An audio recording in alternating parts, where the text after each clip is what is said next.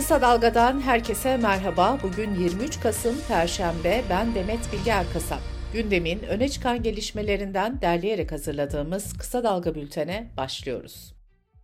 Cumhurbaşkanı Erdoğan'ın isabetli olur diyerek gündeme getirdiği elli artı bir sisteminin değişmesiyle ilgili tartışma sürüyor. M H P lideri Devlet Bahçeli değişime yeşil ışık yakmamıştı. Cumhur İttifakı içinde benzer bir tavırda Büyük Birlik Partisi'nden geldi. Partinin Genel Başkanı Mustafa Destici, elli artı birin Cumhurbaşkanlığı hükümet sisteminin temel taşı olduğunu belirterek tartışmaya kapalı olduğunu söyledi. elli artı bir tartışmasına ilişkin muhalefetten de yeni açıklamalar geldi. İYİ Parti lideri Meral Akşener Erdoğan'a seslenerek "Bunları bir kez daha aday olabilmek için yapıyorsan hiç kusura bakma, çok beklersin." dedi. Akşener Erdoğan'a seçime ittifakla değil tek başına girme çağrısı da yaptı. Gelecek ve Saadet Partilerinin ortak grup toplantısının gündemlerinden biri elli artı bir tartışmasıydı. Saadet lideri Temel Karamollaoğlu, "Gücünüz azaldı diye anayasa değiştirilmez." dedi. Gelecek Partisi lideri Ahmet Davutoğlu da "Cumhurbaşkanı yine mi kandırıldı? Onu kandıran kendi kibri nefsidir." diye konuştu. H D P Grup Başkan Vekili Meral Danış Beştaş, yerel seçimler için şu an ittifak görüşmesi içinde olmadıklarını, olursa da açık ve şeffaf olmasını istediklerini söyledi. Deutsche Welle Türkçe'den Gülşen Solaker'e konuşan Beştaş, anayasa değişikliği için iktidarla görüşebileceklerini ama onların anayasa kayığına binmeyeceklerini vurguladı. Anayasa Mahkemesi'nin Can Atalar kararını uygulamaması ve ardından gelen elli artı bir tartışmaları kulisleri hareketlendirdi. Sözcü gazetesi yazarı Deniz Zeyrek, Erdoğan'ın yeni anayasa ve elli artı bir çıkışına dair kulis bilgilerini paylaştı. Zeyrek, Erdoğan'ın Anayasa Mahkemesi Kanunu ve Terörle Mücadele Kanunu'nda bazı değişiklikler yapmaya hazırlandığını öne sürdü. Dikkat çeken bir başka kulis haberi de Gazete Pencere yazarı Nuray Babacan'dan geldi. M H P lideri Devlet Bahçeli'nin elli artı bir çıkışının A K P'de sürpriz olarak karşılanmadığını belirten Babacan, A K P Genel Merkezi ile Cumhurbaşkanlığı arasında bir hesaplaşma olduğunu iddia etti. İYİ Parti'de son günlerde peş peşe gelen istifalar ve karşılıklı ağır suçlamalarla ilgili Genel Başkan Meral Akşener'in açıklama yapması bekleniyordu. Akşener, partisinin grup toplantısında dün yaptığı açıklamada "İYİ Parti'de güneş yerinde, her şey yolunda." dedi. Agos gazetesi genel yayın yönetmeni Hrant Dink'i öldüren Ogün Samast hakkında silahlı terör örgütüne üye olmamakla birlikte örgüt adına suç işlemekten düzenlenen iddianameyi kabul eden mahkeme tensip zaptı düzenledi. İstanbul ikinci. Çocuk Ağır Ceza Mahkemesi'nin zaptında Ogün Samast'ın yirmi altı Aralık'taki ilk duruşmaya katılmaması halinde hakkında yakalama kararı çıkarılacağı belirtildi.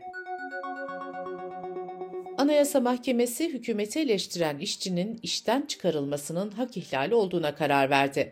Deutsche Welle Türkçe'den Alican Uludağ'ın haberine göre Anayasa Mahkemesi, Kocaeli Büyükşehir Belediyesi'nde çalışırken hükümeti eleştirdiği için işten çıkartılan altı işçinin başvurusunu karara bağladı. Yüksek Mahkeme, işçilerin özel hayata saygı hakkı ve ifade özgürlüğünün ihlal edildiğine karar verdi.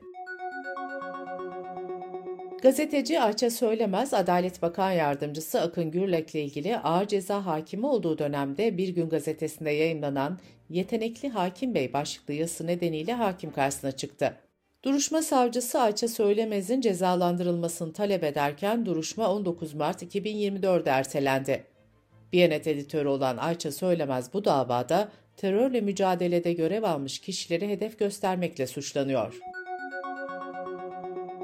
Gazeteci Murat Ağral, Dilan Engin Polat çiftinin kara para akladığı yönündeki haberleri nedeniyle tehdit edildiğini açıkladı.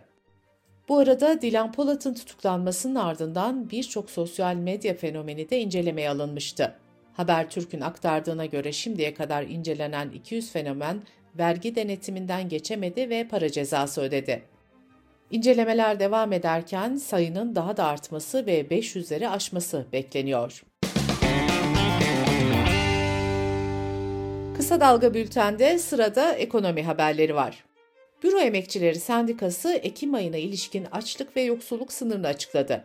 dört kişilik bir ailenin sağlıklı beslenmesi için aylık yapması gereken harcama tutarı, yani açlık sınırı on yedi bin iki yüz on beş lira oldu. Zorunlu gıda harcamasına giyim, ulaşım, eğitim gibi harcamalar eklenerek hesaplanan yoksulluk sınırı ise elli bin yedi yüz elli liraya yükseldi. Bekar bir çalışanın yaşam maliyeti de yirmi üç bin lirayı aştı. Sendikanın açıklamasına göre dört kişilik bir ailenin her ferdi asgari ücret alsa bile toplam aldıkları ücret yoksulluk sınırının altında kalıyor. Tüketici Güven Endeksi Kasım ayında aylık bazda yüzde bir virgül bir artarak yetmiş beş virgül beşe yükseldi. Güven endeksinin yüzden büyük olması genel ekonomik duruma ilişkin iyimserliği, yüzden küçük olması ise kötümserliği gösteriyor. Sanayi ve Teknoloji Bakanı Mehmet Fatih Kacır, fırtına, aşırı yağış ve selden etkilenen bazı bölgelerdeki KOBİ'lere bir milyon liraya kadar faizsiz kredi imkanı sağlayacaklarını duyurdu. Dünyanın en büyük kripto para borsası Binance'in yönetim kurulu başkanı kara para aklama suçlamalarını kabul etti ve istifa etti. Dış politika ve dünyadan gelişmelerle bültenimize devam ediyoruz. İsrail ve Hamas çatışmalara dört günlüğüne ara verme konusunda anlaştı. Varılan ateşkes elli İsrailli rehine ve yüz elli Filistinli mahkumun serbest bırakılmasını içeriyor. İsrail rehine takasının bugün gerçekleşebileceğini açıkladı. Hamas da anlaşmanın bugün saat onda yürürlüğe gireceğini duyurdu. Anlaşmaya göre dört gün boyunca insani yardım malzemesi ve yakıt taşıyan yüzlerce tır Gazze şeridine girecek. İsrail'in yedi Ekim'den bu yana devam eden saldırılarında öldürülen Filistinlilerin sayısı ise on dört bini geçti. yedi Ekim'den bu yana görev başında hayatını kaybeden gazetecilerin sayısı da elliyi aştı. Son olarak Lübnan merkezli medya kuruluşu El Meyadin'de görev yapan iki gazeteci İsrail saldırılarında öldürüldü. Cumhurbaşkanı Recep Tayyip Erdoğan, İsrail Başbakanı Netanyahu için "İnşallah pılısını pırtısını toplayıp çekilecek" dedi. İspanya dışındaki batılı ülkeleri Gazze konusunda sessiz kalmakla suçlayan Erdoğan, İspanya Başbakanı Sanchez'le haftaya görüşeceğini söyledi. Avrupa Birliği, Ukrayna'yı desteklemek için bir virgül beş milyar euroluk fonu serbest bıraktığını duyurdu. Avrupa Birliği'nin savaşın başından itibaren Ukrayna'ya verdiği fon desteği seksen beş milyar euroya ulaştı. Hollanda'da hükümet, sığınmacılar ve göç planı konusundaki anlaşmazlık nedeniyle düşmüştü. Erken seçim kararının ardından Hollanda'da yaklaşık on üç virgül altı milyon seçmen dün sandık başına gitti.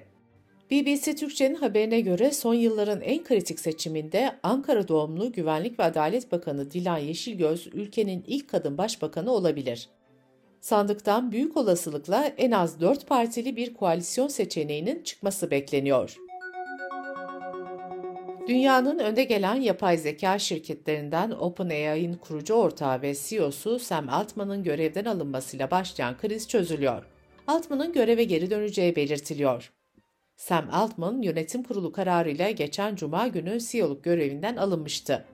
Şirket çalışanlarının yaklaşık yüzde doksan beşi ise C E O'nun göreve iade edilmesini istemişti. Bültenimizi Kısa Dalga'dan bir öneriyle bitiriyoruz. Uğur Vardan, Bağış Erten ve Batuhan Herdem'in hazırlayıp sunduğu Rejenerasyon Podcast serisinde futbol tribünlerindeki unutulmaz tezahüratlar anlatılıyor. Rejenerasyonu kısadalga nokta net adresimizden ve podcast platformlarından dinleyebilirsiniz.